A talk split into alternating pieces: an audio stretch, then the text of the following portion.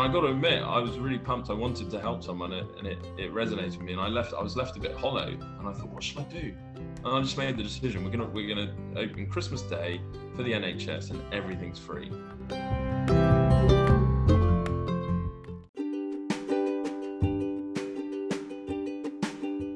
So one of the things I find fascinating are the characteristics behind many different brands. Some of them are outgoing, energetic, some of them are a little bit more laid back. So in this podcast, we look to explore all the different characteristics, not only of the brand itself, its roots, its origins, but the people behind the brand. And is there a bit of a relationship between the characters of the people and the characters of the brand?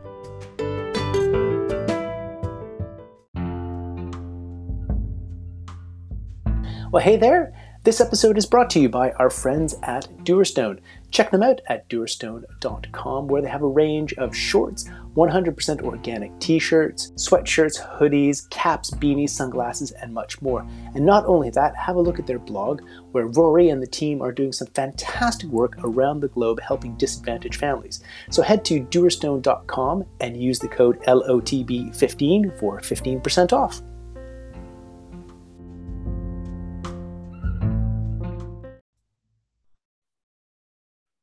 Well, good afternoon, good morning, and welcome wherever you are, and welcome to this episode of Legends of the Brand. And today I'm rather excited to have on here with us Simon Penfold from Penfold's Kitchen. So first of all, Simon, welcome aboard. Thanks, Phil. It's good to see you, man. Nice to see you as well. It's, um, you know, uh, obviously we've got a bit of a connection from, from years ago, and uh, but I kind of want to highlight some of, some of you and your story, which we'll get to in a little bit. But, um, you know, currently you're, you're, you're in Bristol. Uh, Bristol area, and you uh, run a, a cafe, bakery, um, restaurant, cafe. What, what would you, what do you refer to it as? Is yeah, it a... I, I'd call it a, a cafe. Uh, cafe. We do brunch and lunch, yeah. Which is That's called Penfold's Kitchen. yeah. Penfold's Kitchen, named after the proprietor. But um, so people who are listening to uh, to the, the podcast might try and wonder what the connection is right away, but we'll get to there in a second. But um, ultimately, you know, uh, I kind of want to highlight some of the fantastic uh, work that Simon does and uh, his story, which I think is, is great. And you know what? It's my show, so I'm going to say this is what we're going to do. So here we go. So first, I mean, um, so for those people who don't know you, uh, perhaps you can tell us a little bit about yourself, bit of your, about your background and uh, whereabouts, you, whereabouts you came from. Yeah, sure. So um, I was born in uh, Dorset, um, born and bred, and um, I've got two sisters, I have my mum and my dad, uh, and at a very young age, um, my, my father had a petrol station and a car garage. He was a bit of a wheeler dealer, left school at fifteen, and he was the first one to make it, so his goal was to send us to private school.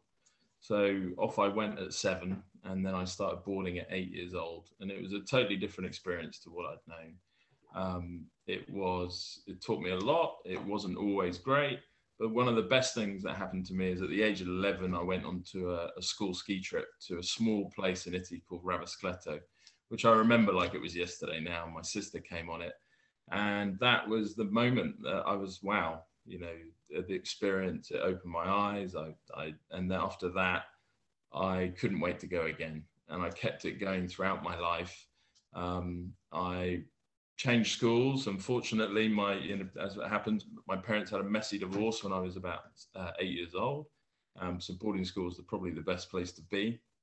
And then uh, uh, the economic crash in nineteen ninety-one happened, and I could no longer stay at my at my nice boarding school. So I went to a different one in, in Somerset, where I met more friends. I look back at it with positive memories because it's got me where I am today. Um, and then when I was eighteen, I left school. Um, I actually had plans to join the army. I don't know if you knew that about me. I didn't know that. I didn't know that. I, I interviewed for four regiments, and I ended up having sponsorship from the Royal Artillery to go to Sandhurst.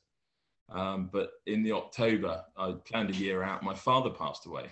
So when I was eighteen years old, and um, I decided to go traveling, and I took a year. I met my Uh, a girlfriend who I actually did get engaged to. Again, you might not know that. I was engaged before my wonderful wife. And I moved to Australia. I was in Australia for a number of years. And um, and then I ended up coming back to university in Bristol. Uh, and after leaving university, after only two years, I decided to work in recruitment after the chase of some quick cash. didn't quite work out as, as it was. And then looking for a, a career break or a different direction, I found Snow and Rock. I decided to go there for a three-month career break, and which ended up in almost ten years. Wow. And then from there, um, I mean, there's lots of in-between moments, uh, but I've ended up in Bristol. You know, I love my life. I've got three lovely boys and a beautiful wife. And um, yeah, this is where I am. Oh, that's fantastic.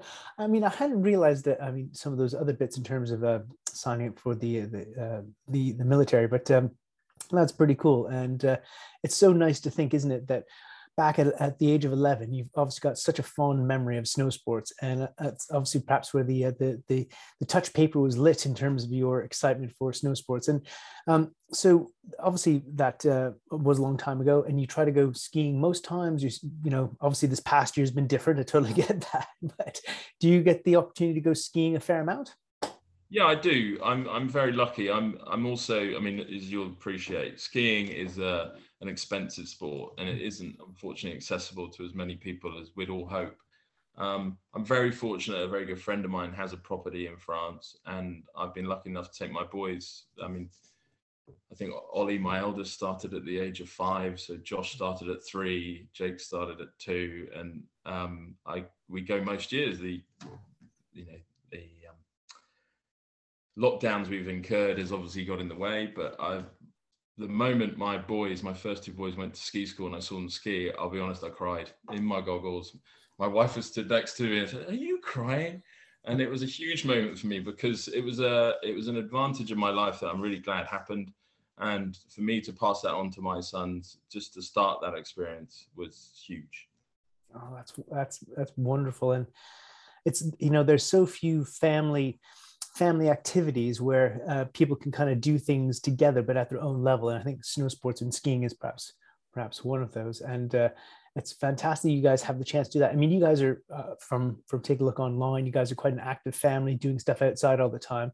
So what do you, you know, what are the, what do the outdoors mean to you? Because obviously you're, you're, you're outside doing all these things all the time.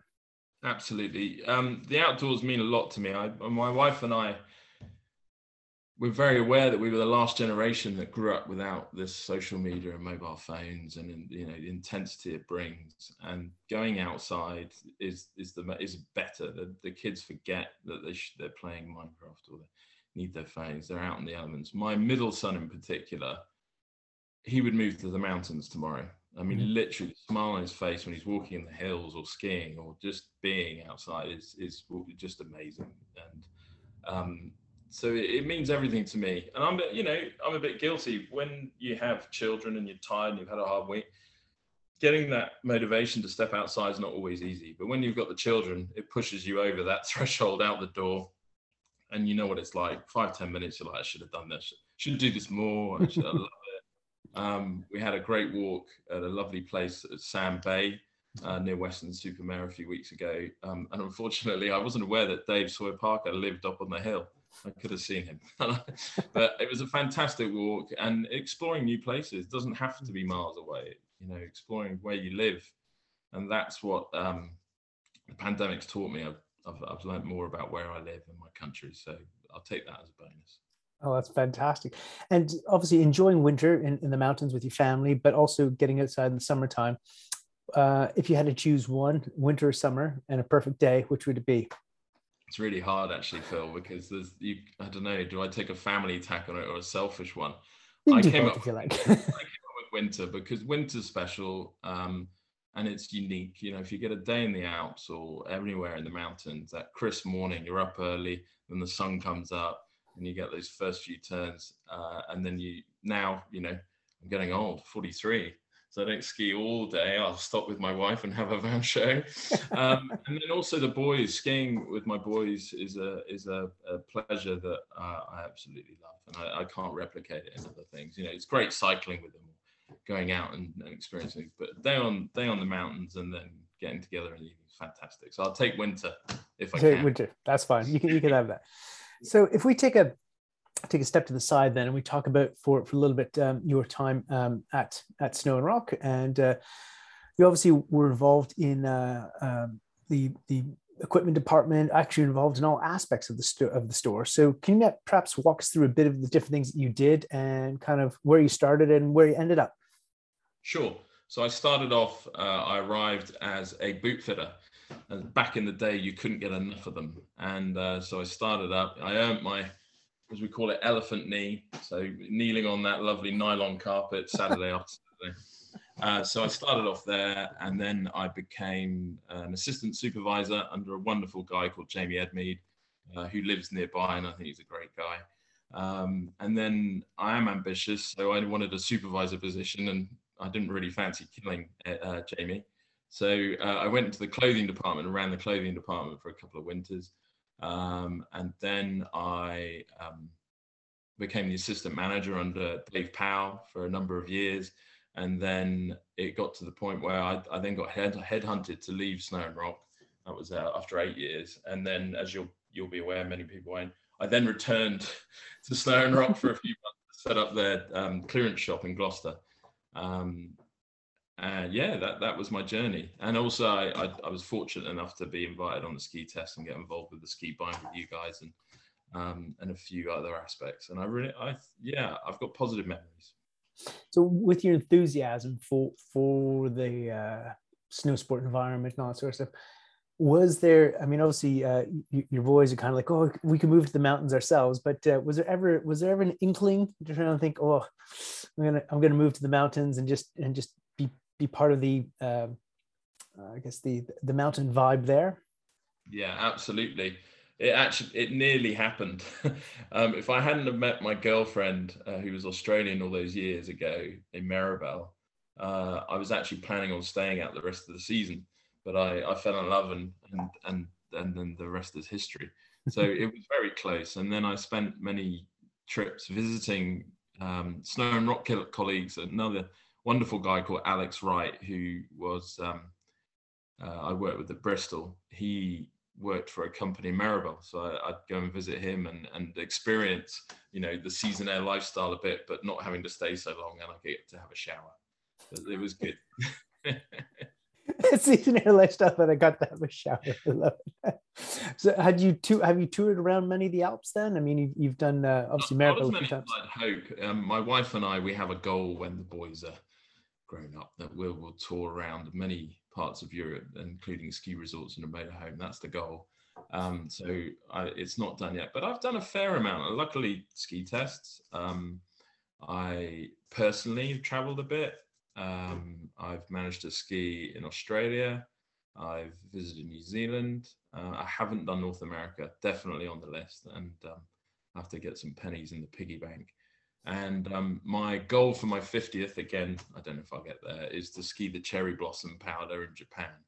But uh, oh, wow. So I've got a lot of my dreams are ski linked. So yeah. Oh, that's fantastic. And, um, you know, all these things combined, um, in terms of, of travel and all that sort of things. And one of the things that's rather um, in, endearing, I think, for, um, uh, for for the way that you've, you kind of do these things is obviously sharing your time with other people. And I think uh, I'm, I'm going on a bit of a limb here. I think anybody who's probably had the opportunity to meet you would probably consider you, a, a, you know, a people person. By the way, you probably give some of the best hugs I think I've ever had. Uh, so uh, if you're ever at Penfold's, I'll give you one real person at some point. Brilliant. Um, but yeah, so I consider you a people person. So um, what is it about people that you like, you like, and why do you like to connect with people? Yeah, I, I think it's from a, a, a young age. My, I've asked my mother this actually, and you know, sort of uh, precocious, outgoing third child, you know, getting away with murder. I think it was one of those two older sisters. I've always enjoyed people's company. I've always enjoyed the social side of it. Um, and I, I think one of the things is, is learning new things. You do without even expecting it. You, if you sat down at the end of the day and you put yourself out there and you met people and you actually talk to them, you learn new things. It might be really subtle things, nuances or whatever, but it's never a wasted moment. Um, I'm that annoying guy that will go to London on the tube and go, "Hey man, are you reading that book? How's it going?" They look at me like, "Oh, what are you doing?" But, um, I yeah, I, I do really like making relationships with people. I think you know, of course we all have our off days, and there are some days where I'd rather be in bed, but I, I enjoy what I do. I do enjoy making people happy. Um, if someone's having a hard time and you can turn that smile upside down, uh, turn that frown upside down, it's corny, but it's true. And it, it makes you feel good, and you'll yeah. want to do it again and again. Oh, I love it. It's uh, uh, yeah, I, I agree with you. I, I think that, you know, there's just a, a lovely energy, and that's one of the reasons. I mean, obviously, we haven't had the chance to spend a lot of time together recently, but more being in your in your energy and your aura, if you want to call it that, in your presence, there's just a, a, a wonderful vibe that um, comes across, and uh, just looking forward to to coming down and having a, a cup of coffee again soon. Um, and but you know, when you have obviously in, in your line of work, um, either working in retail or uh, now now at uh, Penfold's Kitchen, but do you, do you have a secret that you have, or do you have a, a way that you like to connect with people, or um, or a way of, you know, creating great relationships? Yeah, I think is always being always being open and friendly. Is, is enjoy what you do. Um, it's the same with retail. I mean, we've all worked with people. Um, And I've and I and the older I've got, I think the more candid I get with my advice, especially for young people. And I worry about my children being able to communicate, going back to the whole technological thing, being able to look someone in the eye, read their body language, and, and make a, a contact. Is that I enjoy what I do. I can see, assess. I've, I'm very lucky with my customer base. I've known them for eight and a half years. Some of them are dear friends. And you can measure how things are going by the tension in the room, how people are doing, they had a bad night. And just being consistent, hey, warm welcome, mm. always. Um, and nothing's too much, you know, more like a, a Mediterranean or a Middle Eastern welcome, you know, mm. not, unfortunately, not your archetypal English welcome, you know, uh, there's the tea, get your sugar. Um, But just enjoying it. And when I, when we welcome people into our team at Penfold's, we say, look, it's a wonderful customer base. Mm. And it's very it, easy to say um, to them, if someone's having a bad day, they're not saying, you know, it's for a reason. They're not doing it. They've, you know, if you want something humbling, work opposite seven hospitals for eight years. Mm. You know, these guys are absolute heroes. And yeah. Oof, Yeah, well, I was going to jump out of that in a second there. Uh, so obviously, you you you left you left Snow and Rock. Um, you went on to Pastures New, and if I recall correctly, at some point, I think there was a there was a conversation I was had where you you expressed that you had uh, you were going to go off and take a, a pastry course or, or something like that. And and uh, I, I remember sitting to myself and thinking that it's a wonderful trait to go off and learn, but it was kind of like the yin and yang from kind of the, the, the world that we were currently uh, involved with. So when did you first of all discover that you uh, obviously enjoyed cooking um, and, and and that side of, of um, um, I guess, I'm going to say fine cooking, but uh, that, that detail of cooking, when did you discover that? Yeah, it was from a young age. I mean, if you ever want motivation to be able to put a meal together, go to an English boarding school in the nineteen nineties mm-hmm. or eighties, and the food was horrendous. Um, and I, I'd go home and, and my mum doesn't really know where it came from, but from the age of eleven, I could put a decent roast on the table for a family of six, you know. Um, I am a chaotic cook in the fact that I, I don't normally, I'm not a great baker for the reason that following stringent instructions and method, I think most people that have worked with me go, yeah, that sounds right. Um, you give me a fridge and some ingredients and I'll knock you something up. And so it's I'll kind of like a Ready Steady Cook, but on a bigger scale? Kind of. I mean, obviously I've got a repertoire and I like to cook certain things, but if, and now and again, I will follow a recipe, but I, I like the creative side, you know, I like making a sauce, um, finding new things. And uh, I've never, I've got a lot of cookbooks that are just collecting dust that I need to start reading. Maybe in my older years, I'll start doing it. But that's, yeah, from eleven. And uh, cooking is another thing of the social aspect. When you cook for someone and they enjoy it, they don't, you know, they're sat down, there's a smile on their face. It brings joy to you. It's a warm experience. Um, I have a very, very good friend um, who's godfather to one of my sons. I'm God's daughter. And he was one of three boys growing up and used to spend a lot of time. And I went to stay with them at their wonderful place in Cornwall. And I said to the mum, Jill, look, I'll cook. You should have seen them. They all turned to me, what? You'll cook? And I think I was twelve, maybe. And I went, yeah. So I went and got a chicken, peeled the roast potatoes, got a bit of ham, and I cooked them a chicken roast.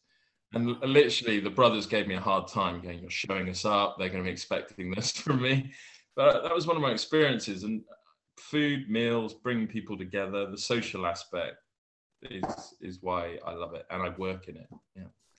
And um the the aspect of, of cooking, do you have a, I would say style perhaps isn't the right word, but um a cuisine um or uh um, yeah, I guess cuisine is probably the right word, isn't it, that you yeah, prefer I, to cook? Yeah, I, I I think I learned towards sort of French Italian style cooking. Um you know, sauces, I love pasta. Um you know, quite you know, hearty food. As I'm, I'm, I'm a diabetic, I've got to slightly take that into mind. So a lot of the time now, rather than the rice, I'll be having the cauliflower rice, or rather than the pasta, I'll be having the courgette. But, um, yeah, the sauces and the meat. I, the other part for me, Phil, is the sourcing of the ingredients. I love talking to people that produce food, and I'm very lucky the relationships I built my suppliers, you know, they're passionate, and it, I love that. You know, one of my best experiences going to Bologna on a on a coffee trip, and um, I was just talking to this this guy, he was about similar age to me, about handmade pasta and, you know, mother's recipe and what sauces to put it with it, and don't buy those tomatoes, buy these tomatoes. And I, I could have spent the day with the guy. And, really, yeah. What, I mean, what is it about it though? That uh, I mean, uh, is it what is it about that aspect that you enjoy the most? Um. Passion. So yeah. Someone's communicating. Do you know what? It, it, this is re, this is related to our industry. Mm. It's the same thing that people would come into Snow and Rock and go, "Why should I buy this ski? Mm. Tell me why I buy this boot. Well, I'll do this for you." And you know, out of my experience of testing that, you go and do that run, you'll have a smile on your face at the end of the day. And it, it is sales, but someone telling me that this is the recipe, that's why it's that, mm. and you taste it, and it, you know, it, you. You smell it, you feel it, and it brings a smile to your face. I love it. Foodie. No, yes. I, I heard once, um, you know, I think about sales sometimes. Actually, it, it's almost like it's almost like sharing a, a recipe. It's almost like sharing a, a recommendation for a good meal. Because you know, if you if you had a great meal someplace, you you're more than happy to tell somebody about it. Going, oh, I went to this place and it was great. We had this service, had this meal, had that food, tasted awesome. And that's, you know, we're we're, we're giving that validation, and we're. We're, we're in essence sharing that experience. And same thing with, I guess, you know, uh, with either cooking and with uh, either hardware or something like that. But it's, yeah, what we're doing is sharing experiences. And uh, I think the other nice thing is when you're so close to your suppliers, as whether it's like the coffee people or the tomato people or, or whatever it is, is that's then adding value, isn't it, to the story of, of the cake or the sauce or the, the roast or whatever it is, because you can then, you can add, uh, you can add character to it. So uh, that, that's cool. I mean, I love that. And uh, is it, um, I mean, you obviously have a good relationship with with your suppliers, which is fantastic. Um, are there a few that you, uh, you, you know, I would say you can't go without? I mean, the one, the, the main one would be my coffee supplier, and the owners of it are my two best friends, you know, one growing up and the other one um, is my is best friend from when I moved to Bristol. And they set it up. Uh, they're called Clifton Coffee. And I had a, I shared a flat with a friend. And when I moved out, James, who's the owner of Clifton Coffee, moved in, and he set it up from the landing of the flat we had. And I remember a few boxes. I mean, now you've probably seen them on um, Microsoft Teams advert. That's worldwide. You know, these guys have, have grown something special. Um, I'm very proud of them. And uh, everything they do is they're trying to do the best. Yeah. The roastery is phenomenal. Uh, every time I bring a member of staff on, I'm insistent that they go to the roastery for training, because you buy into the cycle. It's a bit like when we would go on test days and we'd meet mm. the reps or do a factory visit. It's imperative, because coffee is our biggest selling product. Mm. It's a massive part of our identity. And when they go up to the roastery, I mean, it's family. You know, they're meeting a big intrinsic part of my business, and they're buying into it. And every single time they're like, wow, you know, these people are passionate. They're, um, you know, best practices, they're groundbreaking, they're doing different things. Love it. Oh, I, I'm, I'm, I'm giddy, I'm excited. I, I, and I love the mindset you've got of when a new staff member comes on, you send them to one of your suppliers, you know, one of your key suppliers or your partners to, to find out about them. I think that's, that's, I love it. I love it. I love it. I think it's that's a fantastic mindset, um, and uh, obviously puts you in great standing with regards to your suppliers, but also with your, your staff members as well. And uh, they probably come back all, all charged up, ready to go. yeah, yeah, yeah. um, so I'm also interested to find out that, you know, you know, obviously most of us, or ninety-nine percent of us all um, cook at some point. Um, what was that little voice in your head that perhaps said that you were going to open up a cafe as opposed to continue to cook just for friends and family and loved ones? Because obviously, you know, on, on a Sunday, I'll perhaps put together a bit of a roast or something like that. And I enjoy cooking, but taking to that next level of actually committing myself to opening some sort of venture, what what drove you to do that? What make you what made you take that uh, that big leap? It was a series of events, really, Phil. Um, when I lived in Sydney, um, I don't know if you've been there, but the, the cafe culture in Sydney is probably the best I've experienced. I mean, Melbourne's good too. Um, but going out for Saturday brunch, the cafe vibe, that's what, that's, that was my dream. And um, the social aspect, the, the food aspect, the sort of um, relaxed aspect. You know, I've never had an interest in putting on a shirt and tie every day and, and doing fine dining. That's just not me. Um, but doing sort of uh, food that's soulful and hearty and part of where you are, so it has an identity, was really important. Then I, I took the rather long diversion into the ski industry, which thoroughly enjoyed. Uh, but there was always that little bit. And then with my friends starting Clifton Coffee and me um, experiencing the industry through them, I'd go to trade shows.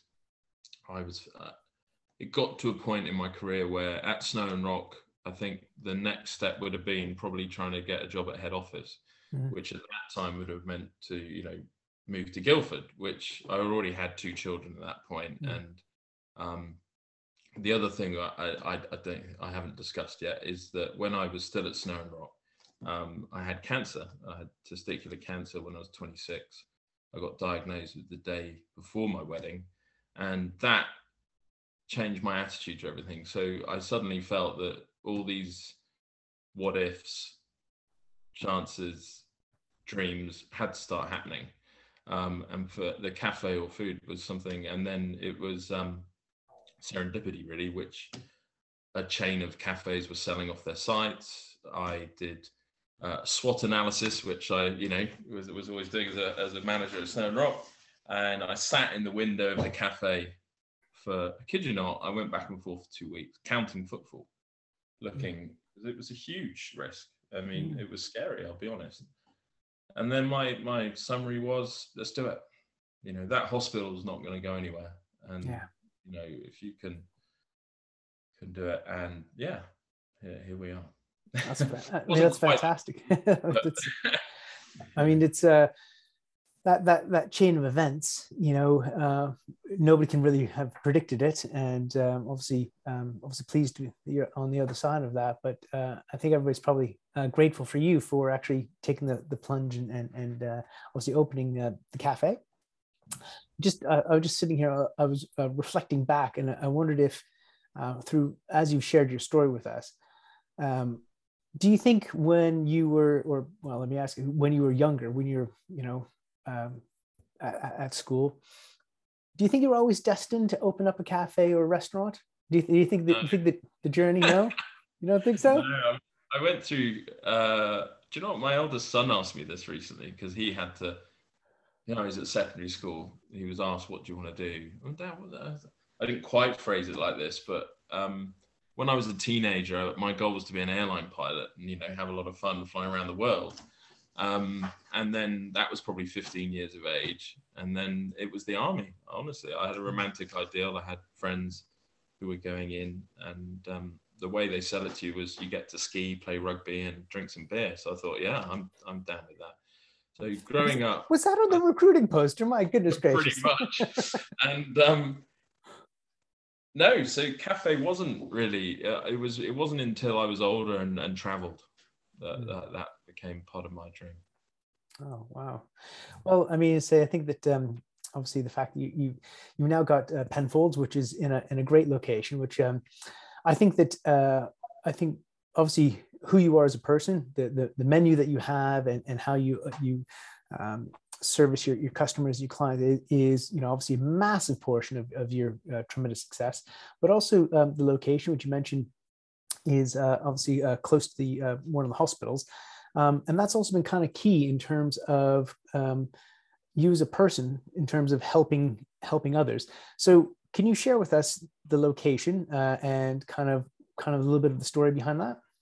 Yeah, sure. So it's it's on it's right in the centre, and we're opposite the Children's Hospital and the Bristol Royal Infirmary. But it's the, those two hospitals are part of a cluster of seven hospitals and seven and a half thousand N H S staff. So it's a big, big area. Um, and then the, joint, the, the two buildings down from me is the Education Centre for the region, which train all the staff in different things. Um, so it's, it's a, it is a real hub. Um, I chose it, yeah, from a business point of view, because I thought that the customer base was secure. But as it progressed, it, it, the business evolved and my attitude changed. I, the first two years, I'll be honest, were difficult. They are difficult for a business. The first six months, I thought, this is easy. I'm going to open three and go skiing. That'd be brilliant. And then the biggest Costa in the Southwest opened opposite the road mm. and in the hospital uh, and took a third of my turnover overnight. Um, it was scary times. The, the, my wife and I made the decision to sell our house that we were renting out at the time because um, we'd moved to North Bristol. And we had to inject a lot of money in the business to survive. Um, I questioned myself. I thought, have I ruined everything? Have I made a really bad decision? And then it was like anything in life. It was just getting your head down, working, building, and time. And, and that's what happened. And we've built relationships with the hospital. Our catering business is growing. And um, to give you an idea, we're open to the public, but uh, measured through our discount scheme, we, I think ninety-two percent of our customers are N H S. Wow, that's incredible. Uh, I mean, and you know, I mean, one of the things is I was just um, blown away uh, about. I mean, obviously we could you know chat about COVID because I think that was, that was obviously quite a, a challenge for every business, and but also then for, from my understanding in terms of, of the way your business was as well. I mean, you actually. Um, I mean, you do a lot of things. I, I'm gonna, I'm gonna, I'm gonna tee you up. I'm gonna let you toot your own horn, but because you do things at Christmas time to help families, you, you know, you you renovated part of your your cafe for N H S staff to to have a bit of a a break and everything like that. And I think what you do is is absolutely wonderful um, for all these frontline workers. And you know, I think it goes back to that that sense of of community that you you're building and openness and, and welcome with a, with a warm. you know, with a, with a warm welcome. Um, so yeah, I'm going to tee it up. I'm going to let you chat about that because I think it's absolutely brilliant what you're doing there. Yeah. So it was probably year three and four, we really started building relationships with different teams in the hospital. And like anything in life, you know, um, you and I always gone away. You build a rapport with certain individuals that you see eye to eye. And there's been certain people, um, who run certain departments uh, that I get on really well with. So we're very close with the um, adults emergency department. We're very close with the children's, the pediatric side. Um, and over the years, I've built these relationships. Um, and then those are involved to events. So we'll do what we can to sponsor people. Um, being an uh, E D physician, doctor, nurse, even admin, it's very stressful. So one thing we started doing four years ago, um, we do a pop-up series where a team comes into the cafe, the two lead consultants cook for the team, which is a good team building. So they borrow our kitchen.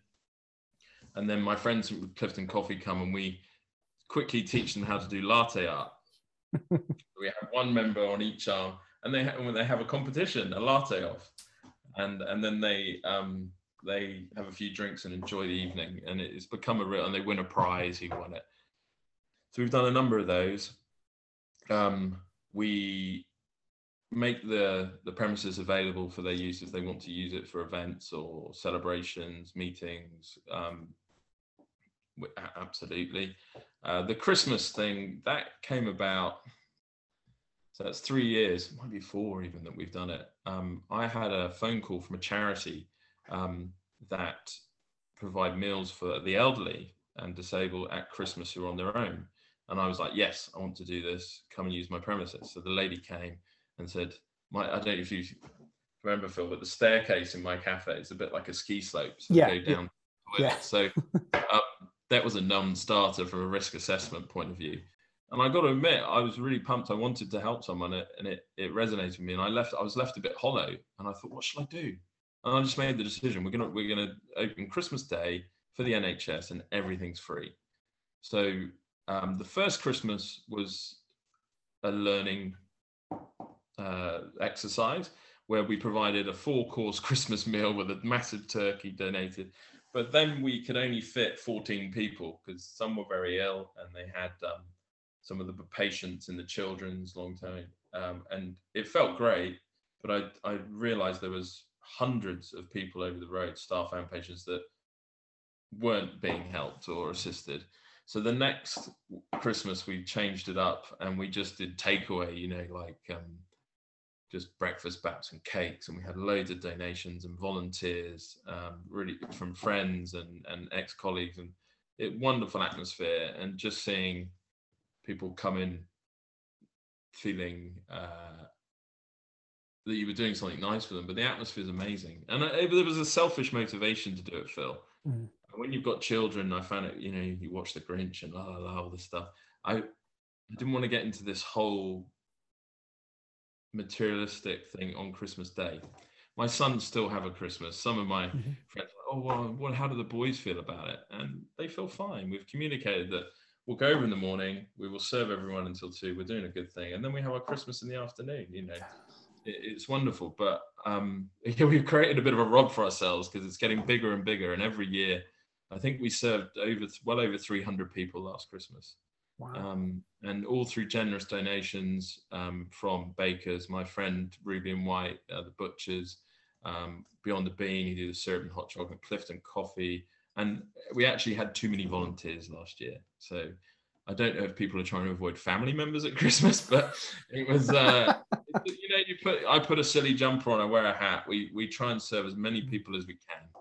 And um, it's become a, an integral part of my Christmas now. I love it. Oh, that's absolutely wonderful. I have got, I've got a warm, warm feeling. And, and um, okay, admittedly, we're a month's away probably from, from Christmas per se, but these things take a lot of planning and, and a lot of support. Um, you know, if people did want to reach out and, and, and get in touch and help and donate and like that, do they just get in touch directly with you? Would that be? Um... Yeah, send me an email, phone me at the cafe, yeah. you know, um, simon penfold at hotmail dot com. Um, anything's just wonderfully appreciated. I mean, every year I get blown away by people's generosity.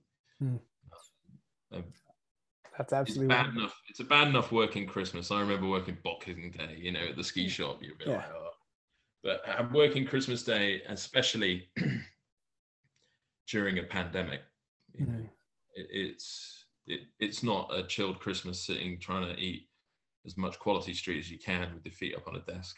You may have done that before, but they they deserve they deserve anything and everything that people can get. And one of the reasons I'll keep doing it is during the pandemic, there was a short-lived appreciation of the N H S, and I feel quite passionate that that needs to stay. You know, I think we, we're human beings. We all too easily forget how things are. Yeah, uh, those are very um, poignant words. I, I'd agree with you on that. And um, you mentioned about uh, Christmas Day with you, with your your boys and your and uh, a few questions there with that is like, um, do you, first of all, your staff. Do your staff come in and, and um, volunteer to come in on, on when they're doing these ex, extra things? Um, I imagine, I'd like to think they they jump in and throw, throw their hat in the ring to help out. It's it's a mixed bag, yes, is the answer. We've had one or two members of staff volunteer each Christmas, and it is totally voluntary. And I wouldn't, I have no expectation of them. So the other challenge we have, Phil, December's up to Christmas is a very, very busy time for us. It's exhausting. Mm-hmm. um, and it's a chance for them to see their family as well. So luckily we have so many volunteers through friends and contacts. Um, my calling on the staff, I would never insist. Yeah, but, yeah, uh, yeah. For instance, my my uh, supervisor manager who works for me, Paola, she couldn't get home to Italy. And um, so she had Christmas with us, and it was wonderful. Um, and Paola really enjoyed it. So it, it's a rewarding experience, but on the on, when you're first presented with it, it's a bit daunting, and you might not think it's it's the best thing to do. And I said, it's not for everyone. No, no, but I, I, I think, thank you for doing it. Uh, thank you for uh, getting involved and, and uh, for, for helping as many people. And uh, with regards to helping then, do you, not necessarily at Christmas time, but do, do does your family get involved? Do the boys come in? Do they help out? Do they ice things? I mean, how do they, do they, maybe outside of Christmas, but uh, are they involved in the business? Um, yeah, my, my oldest, Ollie, who's thirteen now, he's becoming more helpful. Um, so for instance, he'll help me if I go to the wholesaler, um, you know, carry boxes from the van, unload things. Um, so physically he's being helpful. He's too young to put him on the shop floor, I think. Um, but he's, he's becoming very helpful. And at Christmas, we try and make a role for all the boys. So it might be just handing out a cake or wrapping things up or lifting things from upstairs to downstairs. But it's important that they don't just sit there. Um, the younger ones obviously do, because Jake's only seven now, but mm. when we first started, he was three or four. I think, you know, uh, the expectation wasn't high, but I, I want them to do it out of and want to help people rather than, I'm not saying they have to work in catering or um, I want them yeah. to do, yeah. No, it's a fantastic, uh, you know, community spirit. So um, do you, uh, you know, with, with the community that you're building, uh, with the uh, location you have, um, and people obviously coming in from, from the hospital, are there uh, things that people, uh, that you're known for, aside from your, your uh, big, big welcome, that people come to you for in terms of like signature dishes or anything like that, uh, that people come in and kind of go, I need to have a slice of or a, a bit of X? Yeah, there's there's a few things. Like the main thing we're probably, our big seller would be our cinnamon buns. Um, oh, okay. We don't actually make them; they're made by our bakers, Joe's Bakery. And uh, one, and again, a, a relationship I've had for six years. Um, mm-hmm. Dane and Martin are a wonderful couple. Um, they're American-style cinnamon buns with cream cheese icing on them, very decadent. And uh, they're the sell... locale ones, aren't they? Yeah, yeah, yeah. They're they're, they're not the cucumber of the sweet world. Um, They, yeah, they're very popular. And then we do, um, we do our um, pastry bread and butter pudding cake with additional chocolate and cinnamon. So we, any pastries we have left over, we actually have often have to bake some off to add to it. We tear them up, so it's a mixture of all different pastries, and we make a bread and butter pudding mix with chocolate and cinnamon. And whoever the chef is in the kitchen that day, they always do it slightly different. So I like the fact that they're always slightly different. And there's a little bit of competition going on between them, which is healthy. Um, and that's popular, you know, served warm with a bit of vanilla cream. Um, yeah, that'll put a smile on your face. That's uh, right. The other thing would There's be, already. I'm looking around kind of going, I need a cup of coffee and a slice of um, would be Paola's food. So my Italian chef and supervisor, she's wonderful and a great cook. I mean, if she, I married her, yeah, I'd be fed to death. Um, She makes an amazing focaccia, so lovely focaccia like rosemary rock salt, or her homemade sourdough pizzas, um, her tiramisu, her cakes. So I think her, her signature would be the fact that she'll cook something fresh and different every time, which I like. Otherwise, it's too predictable. Yeah, no, it's because I mean, because that was the other other thought or question is like, you know, I'm sure you have kind of a mainstay of menu bits. You know, you probably have, say, your cinnamon rolls and everything like that, but you're you know, how how often does your menu change, or you know, do you, are, are there certain standards that you have to have for something to go on your menu? Um, you know, just have to meet the you know the Simon Simon uh, approval process. Yeah, um, I love tasting new things. I'll tell you that. But the pandemic's had an effect on the way that we ha- do our offering. So the breakfast menu stayed the same. Um, obviously, during the pandemic, people weren't sitting in, so they would tend to just have a bap or t- something that was easy to take away, you know, eggs Benedict with smoked salmon hollandaise in a little box isn't necessarily as, as appetizing. It's on a warm plate sat down. Um, but to make the, the cut, the, the lunches, like I said, it changed. So we make fresh, fresh sandwich, baguettes, paninis, focaccia, um, soups. Um, they change all the time. We use fresh ingredients. And actually, that's one of the benefits from the pandemic. So our lunch menu's kind of evaporated at the moment. It's a fresh offering each day, and it evolves. Um, and that way we stay seasonal, and you don't have to change the drawings on the wall all the time. So the breakfast stayed statutory. Saying that, I think when we feel more secure down the road from the pandemic and the likelihood of being able to just be takeaway and securing our sit down, I reckon the menu will evolve again. That sounds um, good. But there are, yeah, there's always things that I wish we could have, and we're a very small cafe, so and the kitchen can only output a certain amount. But um, we're we're going to change our brunch menu in October, um, yeah, which I'm excited about. That's it. And out of interest, the um, you know, obviously you're very cautious of of the amount that you use and how much you uh, you know, obviously quote unquote recycle into into other dishes. Um, What happens to at the end of the day when you have cat and when you have uh, cakes and pastries and that sort of stuff that perhaps have kind of, you know, they've perhaps sat around for a little while? Do do they just go in the bin? Is there anything we, you guys we, can do?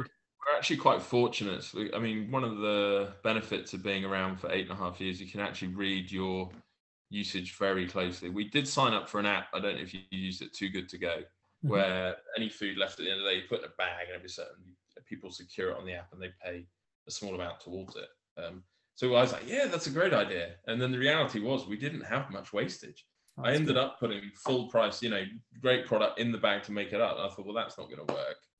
Um, so what do we do? If I have some cakes, the staff know that I'd rather they took them and, and gave them to someone who needed them.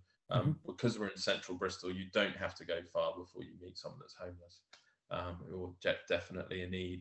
Um, or we might donate it. But there's not a huge amount of waste. I mean, I'm proud of that, and but I suppose there's, there's a side of it where um, you know, it could be could be used. Um, so yeah, that, that's the answer. We we we fortunately don't have a huge amount. Um, I mean, if there's bread at the end of the day, um, you can you could freeze it, but I might bring it home for the boys or encourage the staff to take it. Fair enough. Um, and I mean, obviously, again, massive community spirit. Out of uh, kind of not out of interest, but um, eight years in, what do you feel has been your, um, not your, maybe not your big biggest success, but what's been your greatest joy in terms of uh, Penfold's?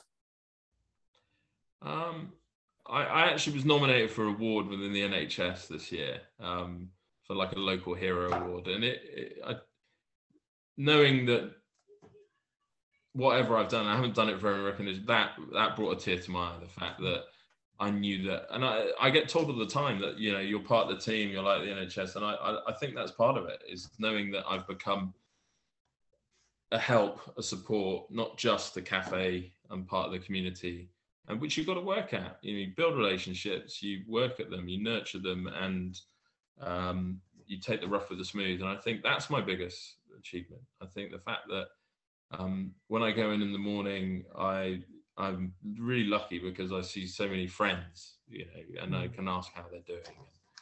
It sounds corny, but I think that's got to be it. That's fine. I think what's it uh, um I think we need it we all need a little bit of uh, happiness and corny right now. That's there's nothing wrong with that. There's nothing wrong with that.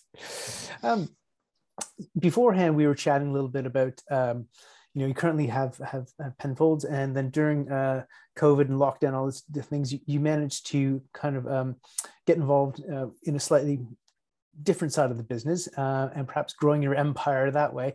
Um, can you share with us kind of what your what your plans are, what you did, and how the two things kind of feed off one another? Pardon the pun. Yeah, so that that would be the catering business. So, um, like I said, when we shut down the cafe and we were just doing the catering at the beginning of the first lockdown, we were N H S only.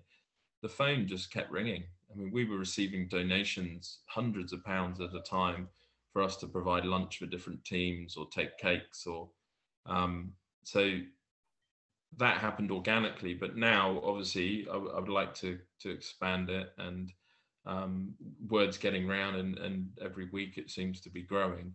Um, we will get to a point where I imagine we'll outgrow our facility, and um, so that's why I'm, I'm looking to expand, um, not just from a, a singular cafe point of view, but the cafe as well. Uh, sorry, the catering. Um, yeah, and it was it was amazing. The team, that was my point where people would just phone up and say, uh, you know, the N I C U department, neonatal intensive care, have done an amazing job for my family. Can I give you two hundred pounds to provide lunch for them? And this was daily, several days. Wow. You know, um, we were having donations for the anaesthetists at eight hundred pounds a time for lunches. Um, and, the t and it wasn't always from the public. It was fellow medics who knew that they were under hardship. And a lot of the time they would ask that their, their name was not recorded. Oh, Wow, I'm kind of I'm kind of well up a little bit. Yeah. That's uh, that's incredible. Yeah, that's, that's... And, uh, I could go on and on. I mean, there was there's an amazing lady who worked at the hospital who's a member of a church group, and the church contacted me and said we'd like to send some cakes, buns, and bacon sandwiches to the emergency department. So we did, um, but then they quickly phoned back and said we would like to do eight more days, eight more Saturdays for the B R I and for Southmead Hospital as well. So we started delivering up there. The goodwill was just blew me away. That's wonderful. I mean, it's great for me. And they would say, you know, we know you've done stuff in the past.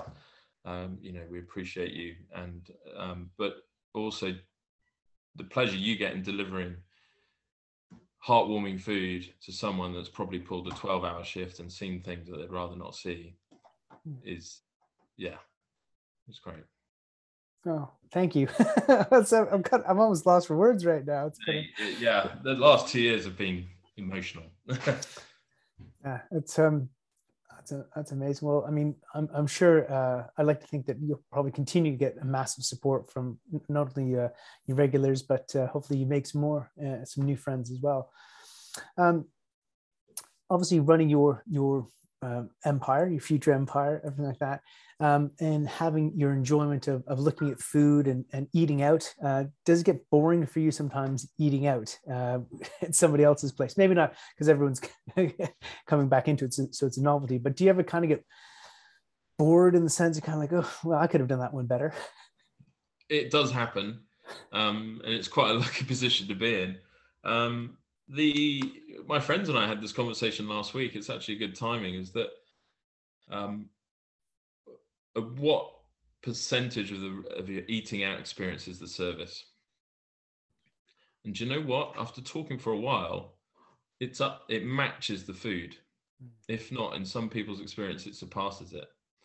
Um, and going forward, as as people's businesses either thrive or struggle, I think we need to realise that the service is paramount if you're going to grow a business. And but it's a, it's a it's a bigger bigger thing, Phil. It's people being appreciated for the job they do. We've had a horrific attitude towards the service industries in the U K, you know, forever. It is changing. And do you know what? Before we did Brexit, it, it was it was riding a wave. I think people were starting to see careers in hospitality as a real viable option. I think now the the big gulf in vacancies and um employee uh, employment shortages is is again just a signature of the fact that we we don't treat the services industry with the respect that they deserve.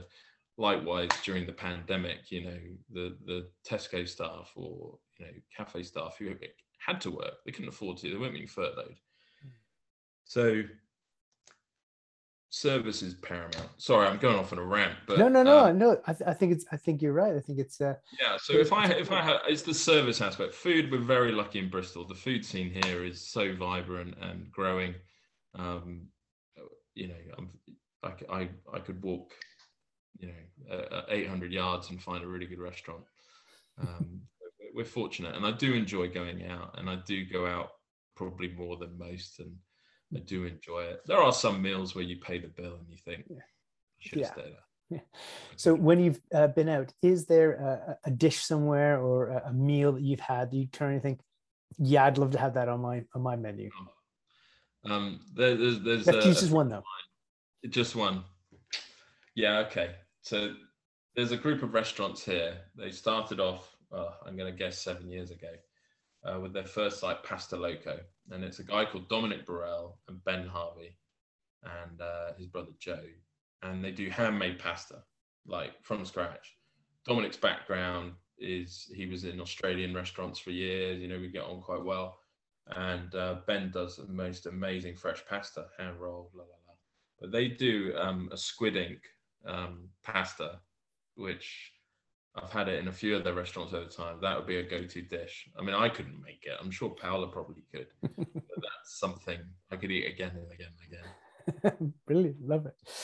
So um, the um, obviously, if we maybe to put the restaurant off to, to one side for a minute, is there something, uh, I mean, obviously you mentioned that uh, you were perhaps going to join the services, didn't know that. Um, but is there something cool that you've done that perhaps people wouldn't know that you have done? Um, it's, it was a hard one to think about this. I, well, one of the kooky things that I did recently, you know about it, but I was on Tipping Point, the game show. Actually, I don't think I knew that. You didn't know that. So that came out from, my son was off school for a week, a few years ago, three years ago. And it said at the end of Tipping Point, we used to sit on the sofa and watch it. It said, if you want to be in the next episode, you, you see these things, you never do it. Uh, so I, I entered it. And then walking a week later, they phoned me up and asked me some um, multiple choice questions, not multiple, just general knowledge. And then they invited me in for a sort of another interview and a test screening. And anyway, I got on and did it and I won. And uh, yeah, I think that's probably the thing. It was a good experience. That's so cool. See, I, I didn't know that. Three key questions I nailed, but I did get an embarrassing question wrong, which under the timed thirty second thing was, what's opposite twelve on a clock face? Six. Yeah, I said one. It was in a time thing. So I get ridiculed for that. All my friends and family are like, come on, what's opposite twelve, Simon? But uh, I won. yeah, yeah, yeah, I won. No, no, no. Pretty cool.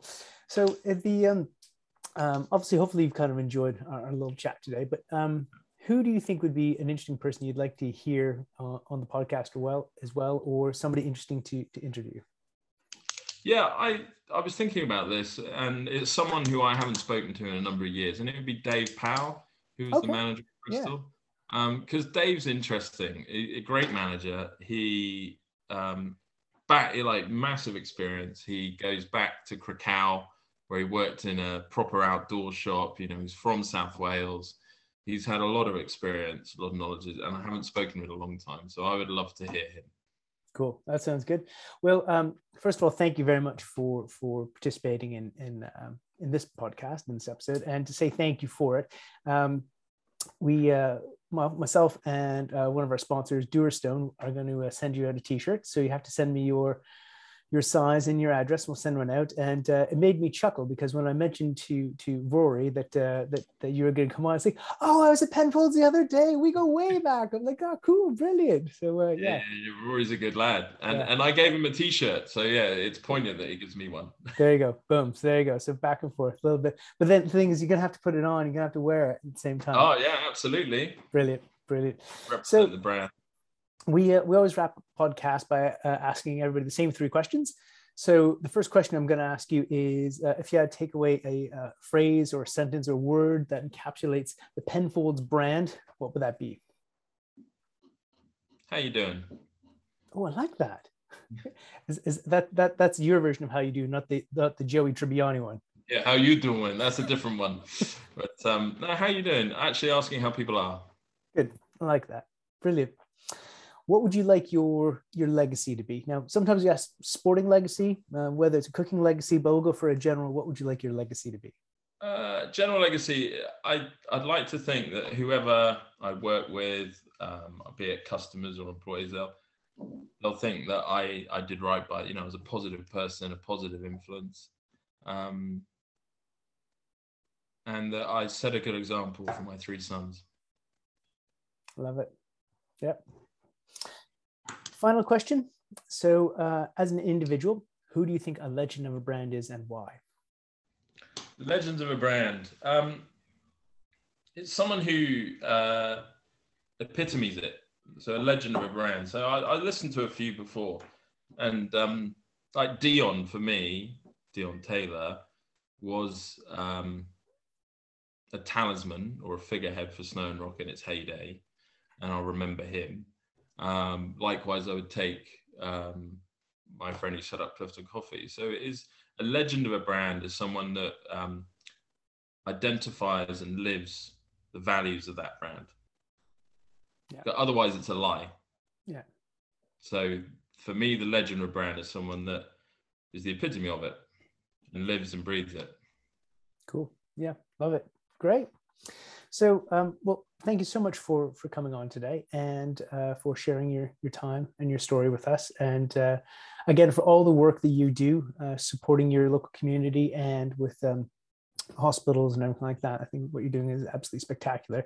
Um, if people want to find out more about you, if people want to find out more about Pen, uh, Penfold's Kitchen, everything like that, how do they find out? How do they get in touch? Yeah, sure. So um, my email is simonpenfold at hotmail, it's quite easy, dot com. Um, I'm on Instagram. I'm on Facebook. The cafe's on Instagram and on Facebook. Um, so yeah, or pick the phone up, just message. Um, it'd be great to engage with anyone. Cool. Brilliant. Well, uh, once again, thank you very much for your time. And uh, I shall let you continue on because you probably have a busy afternoon of doing some other bits and bobs. But uh, no, I really appreciate your time. I've always returned from school in the other room. I put a massive do not disturb notice. That's okay. My my, uh, my executive producer here has been jumping up and down. I think he needs to go outside. So, well, yeah. Brother, you take care. Have a great we'll afternoon. Look after the talent there, Phil. Will do. Take care. Speak soon, Simon. Good to speak to you, buddy. All the best. Cheers. Bye-bye.